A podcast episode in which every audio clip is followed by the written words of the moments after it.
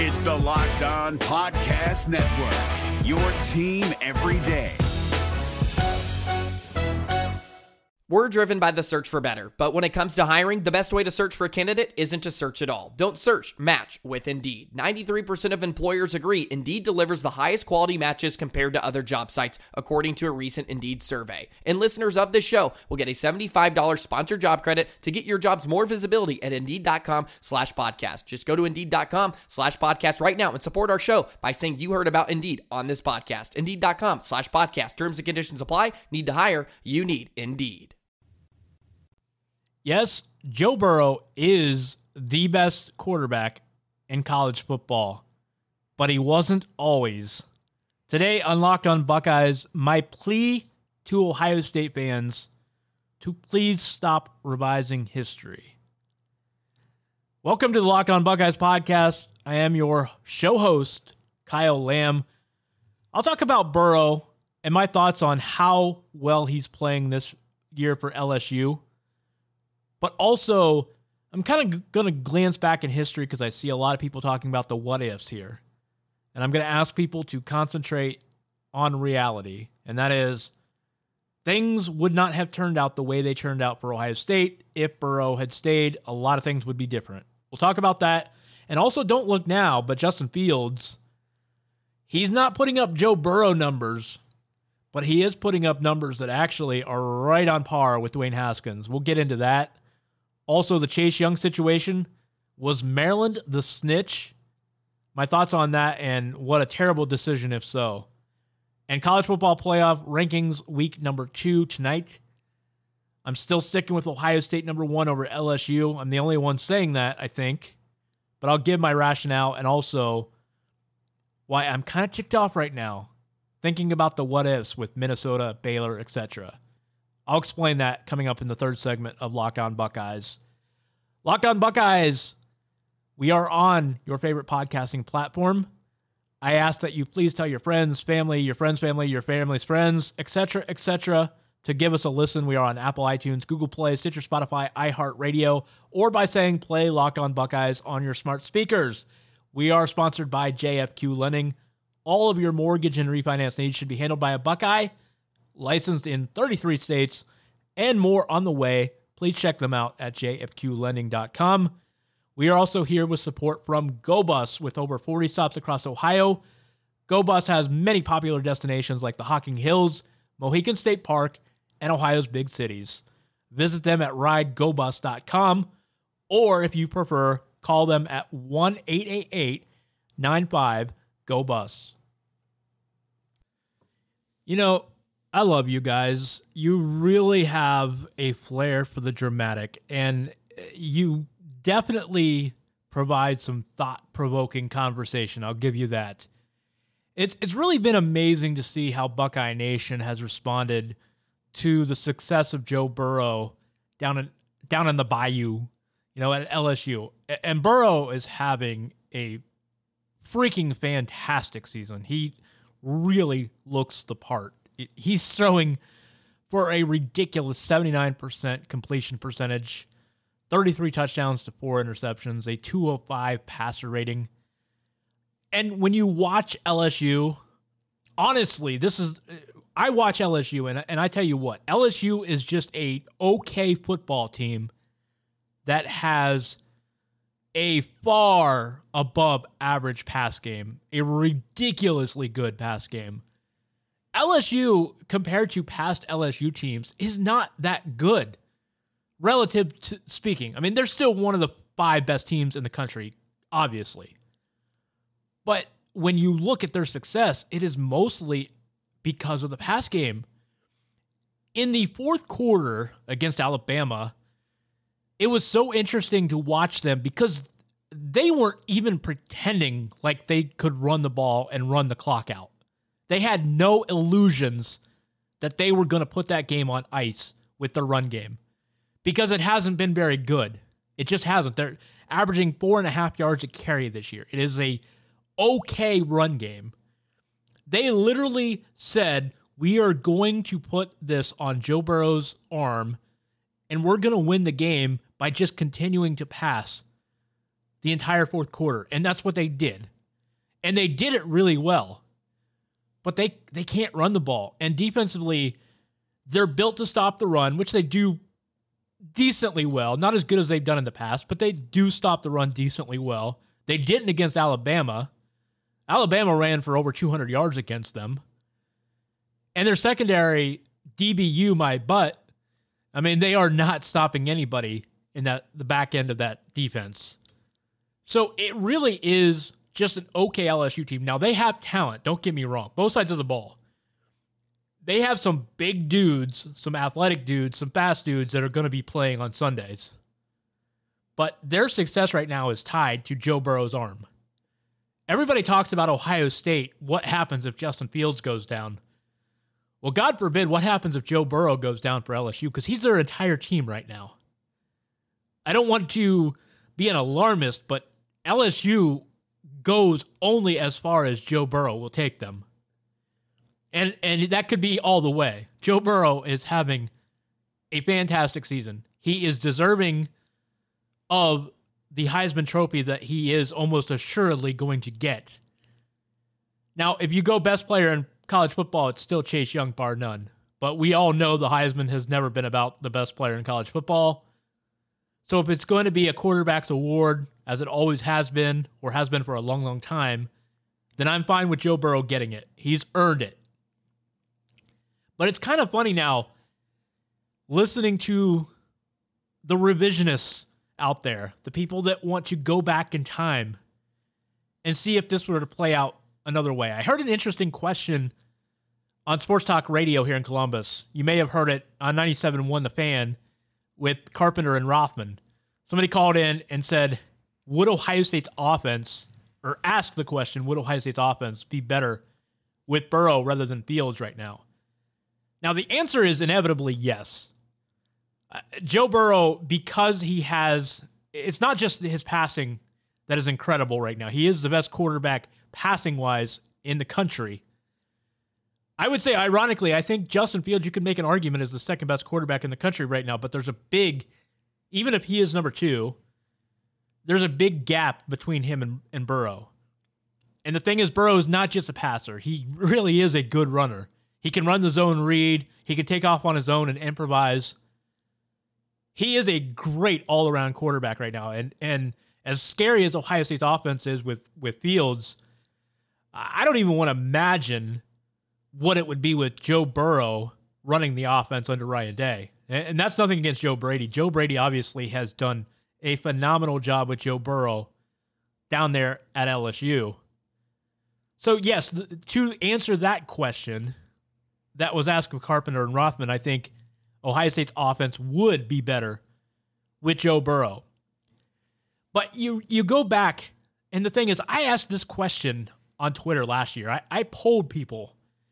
90% of you said you would rather have one year of Dwayne Haskins than two years of Joe Burrow.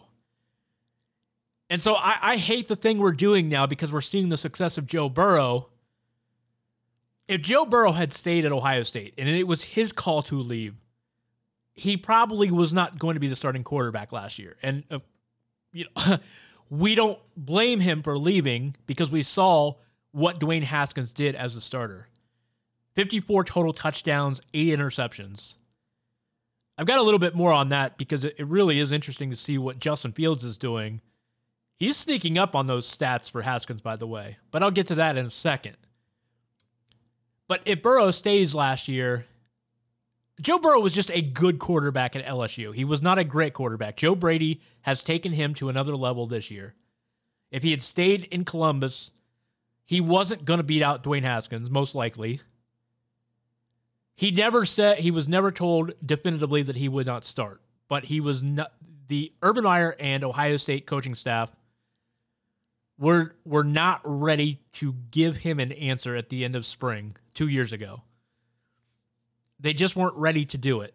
And so he saw the writing on the wall. He didn't want to risk staying another year without being able to start. And so he goes to LSU. And last year he he had a good year at LSU. But he was not Dwayne Haskins last year.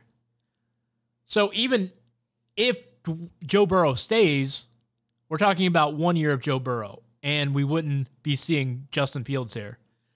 So the the real question is not whether you want Joe Burrow over Justin Fields or for one year. It's it's do you want one year of Joe Burrow over two years of Justin Fields? And the answer to that is no. I don't think you do. Because Joe Burrow may be better right now. But Justin Fields is a true sophomore putting up crazy numbers where Joe Burrow is in his fifth year putting up crazy numbers. Ohio State knows as long as, knock on wood, health, with the health qualifier, they know they're getting another year of Justin Fields.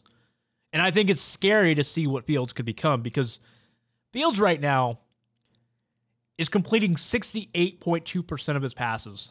He's throwing for just under nine yards per attempt. For adjusted yards per attempt, which includes touchdowns and interceptions, he's actually 11.2. Haskins last year was 70%, nine yards an attempt, and 10.3 adjusted yards per attempt. Haskins had 54 total touchdowns, as I mentioned, eight interceptions.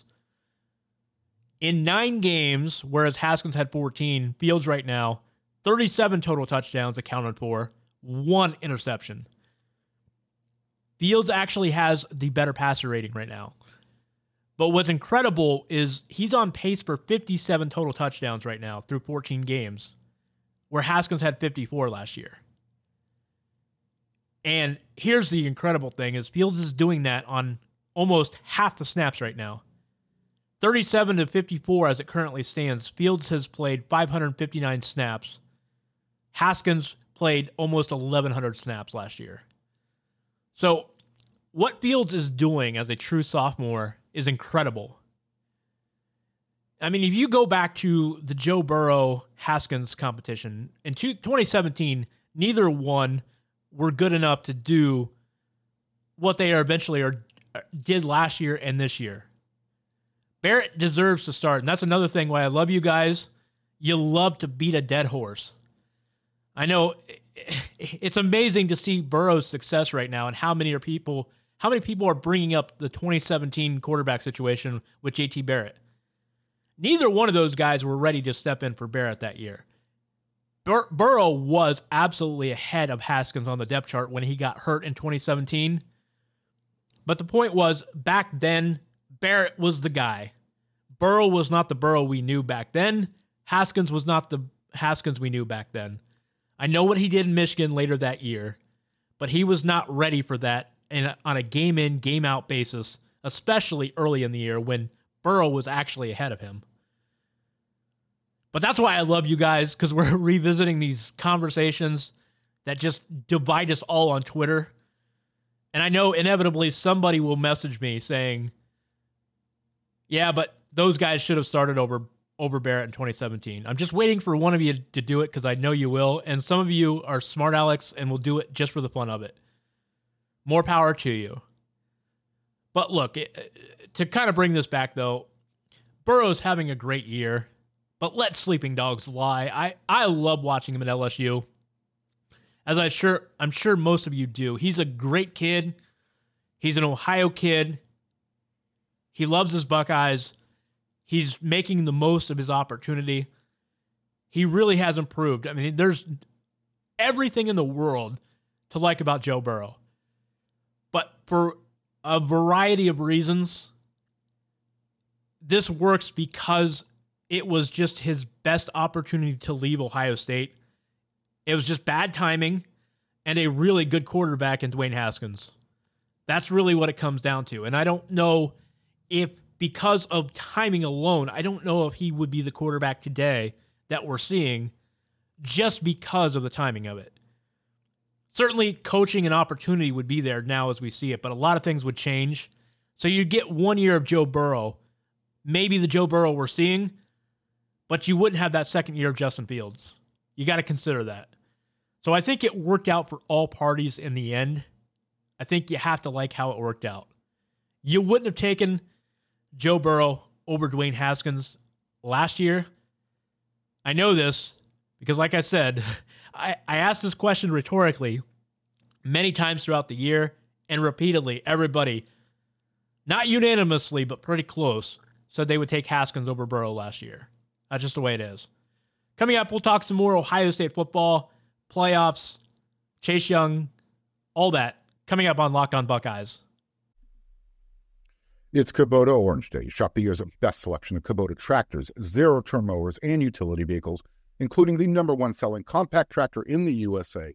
And now through June 30, get 0% APR for 84 months or up to $3,300 off select compact tractors. See the details at KubotaOrangeDays.com. Your family, your land, and your livestock deserve equipment they can count on. So find your local dealer today. That's KubotaOrangeDays.com. So as I record Locked On Buckeyes here Monday evening, we are kind of in a holding pattern, waiting to hear the result of Ohio State's application for reinstatement for Chase Young. As I alluded to on the Monday podcast, it is believed that Ohio State was going to file for reinstatement on Monday. According to CBS Dennis Dodd, that has happened. So Ohio State is in a holding pattern waiting to hear back from the NCAA they will either be told, yes, Chase Young has been reinstated, which means he would be immediately eligible to play against Rutgers this Saturday, or they could come back telling Ohio State they want more information before they decide, or they could just outright say he's going to be suspended for X number of games. Ohio State is of the belief that he will be reinstated either this week or next week, being available by the Penn State game. That being said, while we wait to hear the decision from the NCAA, which could come as soon as today, maybe Wednesday, Thursday at the latest, at least Ohio State is hoping Thursday at the latest, because they'd like to know a decision. If he's going to be eligible for Saturday, they want to know in time so that they can have Chase Young travel with them to New Jersey. But in any event, there's still an interesting angle to this as we're trying to figure out who was the snitch that brought this up now of all time. This happened in the summer before his freshman year, according to him, and, and I assume that Ohio State has proof of that timeline. So why did it come about now? Actually, October 26th is when they learned of it, but why did it come up now?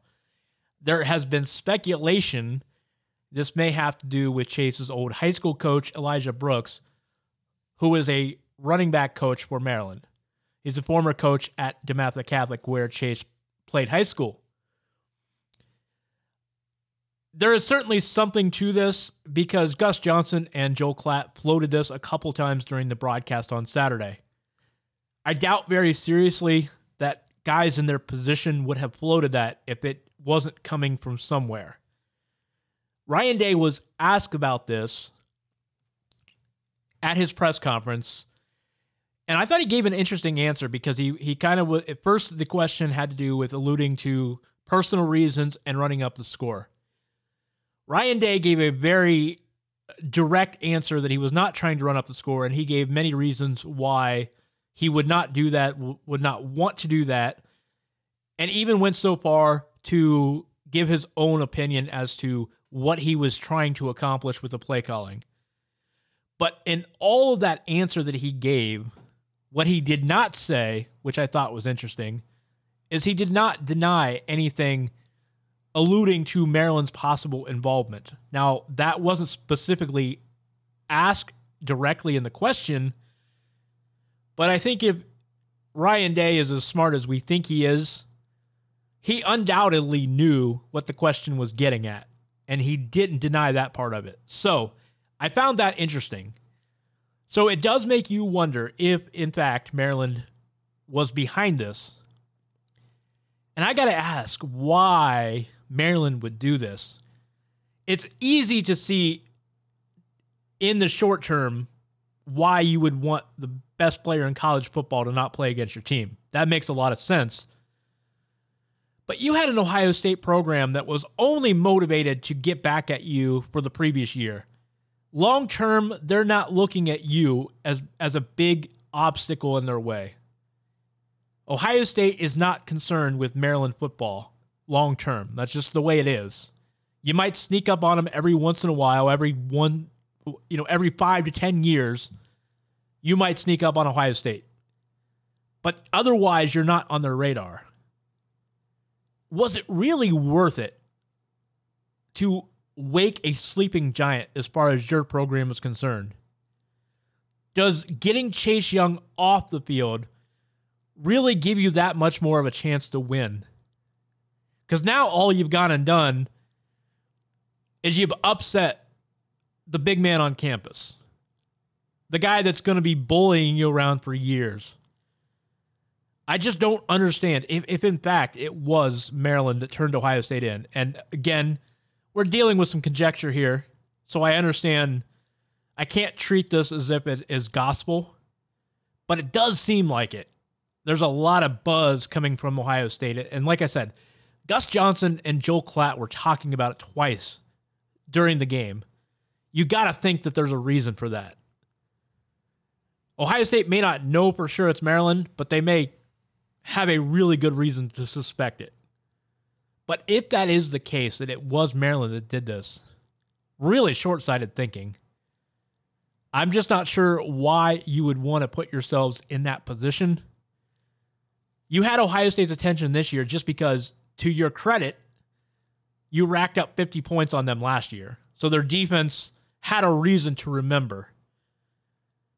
But if you don't do this, Ohio State wins the game, they move on, and they forget about Maryland football until whenever you play again. But now, you better believe Ohio State is going to remember this next time around. They're going to be gunning for you. So this was not the smartest decision, if in fact that's what happened. If, if Maryland turned in Ohio State and Chase Young, not the smartest thing that they have ever done over there in College Park. Locked on Buckeyes podcast is for you if you're looking to grow your business. Please grow with us. We're growing. You should too. We have many advertising opportunities. Please email us lockedonbuckeyes at gmail.com. We have great rates and a targeted demographic for your business. Give us a shout if you'd like to advertise with Lock On Buckeyes podcast. Coming up in this third segment, talk some Big Ten football, what I think of Minnesota, what I think of Ohio State's chances going forward, and a few playoff tidbits as we get ready for the second edition of the college football playoff rankings coming up tonight.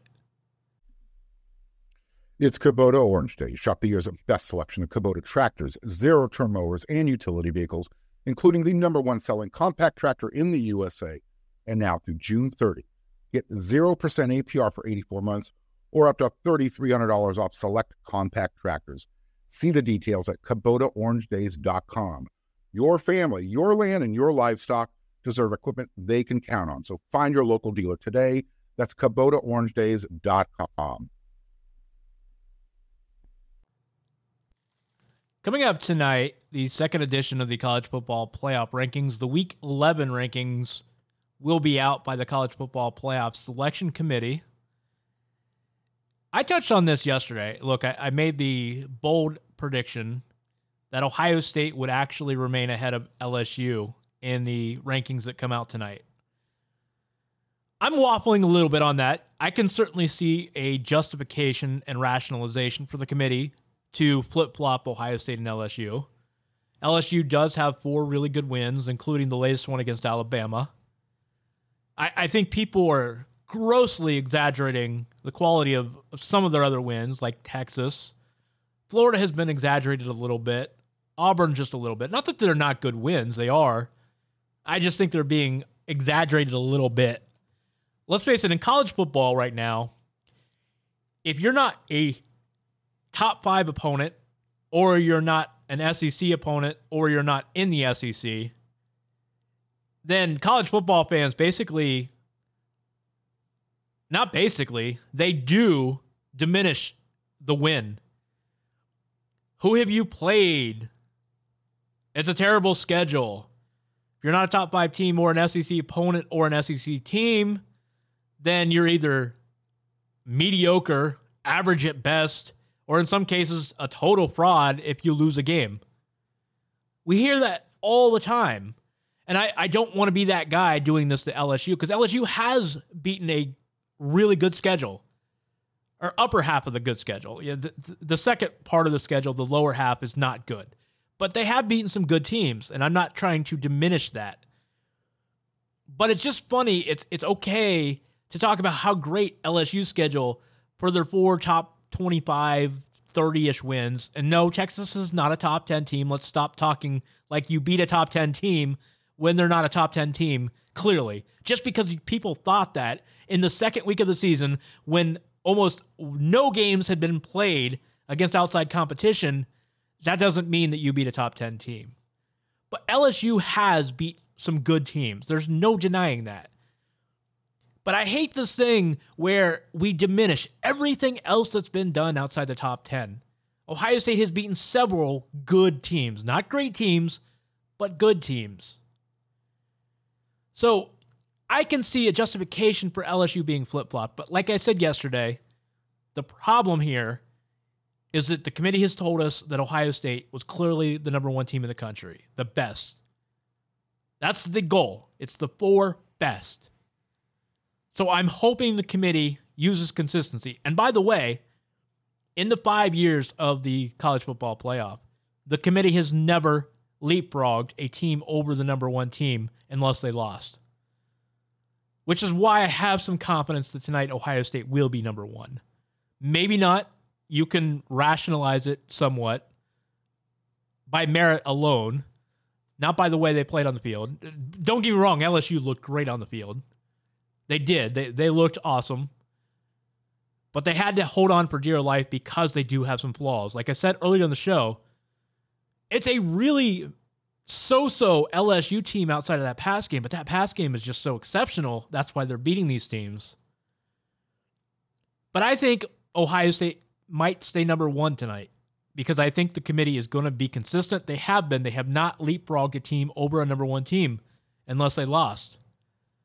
So I don't see that changing tonight. It could, but my prediction is it won't. That being said, what really concerns me, and I don't think this is something that people have thought about enough. I look at a team like Minnesota, and Minnesota has not, and up until the Penn State game, they had not played anybody. Let's be honest about that. And worse, in the four games in the Big Ten that they started to look really, really good, all four of those teams were playing backup quarterbacks. That is something you have to take into account when you're deciding who the four best teams are, certainly. But you have this Minnesota team that has been rolling along now, and since September, since September ended, they have been playing like a playoff contender should play. They got the win against Penn State. They looked really good in doing it. Better than I expected, even. I've been saying Minnesota is a legit good team. Maybe not a four, one of the four best teams, but legitimately good. And boy, did they look good on offense against Penn State, against a good Penn State defense. Now, maybe Penn State's defense got exposed a little bit. Uh, time will tell on that. We'll find out this week. Indiana could give them a really good game. That's an awkward time to be playing this Indiana team, who's seven and two, you're coming off of a loss, your first of the year to Minnesota. You have the big Ohio State game looming next week. This is not a good time to have to deal with this Indiana team. Maybe Penn State's defense was overrated. Maybe Penn State was overrated, period. I know I had been trying to justify them being in the top five. I think they deserved it based on merit. Are they better than Clemson? Probably not. I think last week may have told us that if we had any doubts. But I do think that Minnesota looked really good against Penn State. Their run game was exceptional. Their line did really good against that front seven. Tanner Morgan, great quarterback performance against Penn State. The receivers are NFL caliber. I'm impressed with that Minnesota team, and I started thinking about this more the last few days. This is why we need an 18 playoff. If there weren't all the other reasons we're talking about, do we really want to live in a college football world where nobody has a chance except for five to 10 teams to start a year? Because Minnesota could win all its games. And if they slip up, if there's even one slip up whatsoever where they don't look the part, they're not getting in. We're talking about a Baylor team. There, there's scenarios out there that Baylor could win out, but they're not going to get in the playoff maybe because of Alabama. We shouldn't be having these discussions. Even Ohio State, this benefits Ohio State fans more than 97% of college football fans out there. But Ohio State has missed the playoff three different times when you could argue that either by merit or simply by eye test, they should have been in the college football playoff. 2015, 2017, 2018. All three years, Ohio State had a really good argument to be a top four team. In 2017, they did lose twice, but they were also a Big Ten champ and had three top 10 wins. Alabama did not win their league and had two top 10 wins. But Ohio State got left out because it's Bama.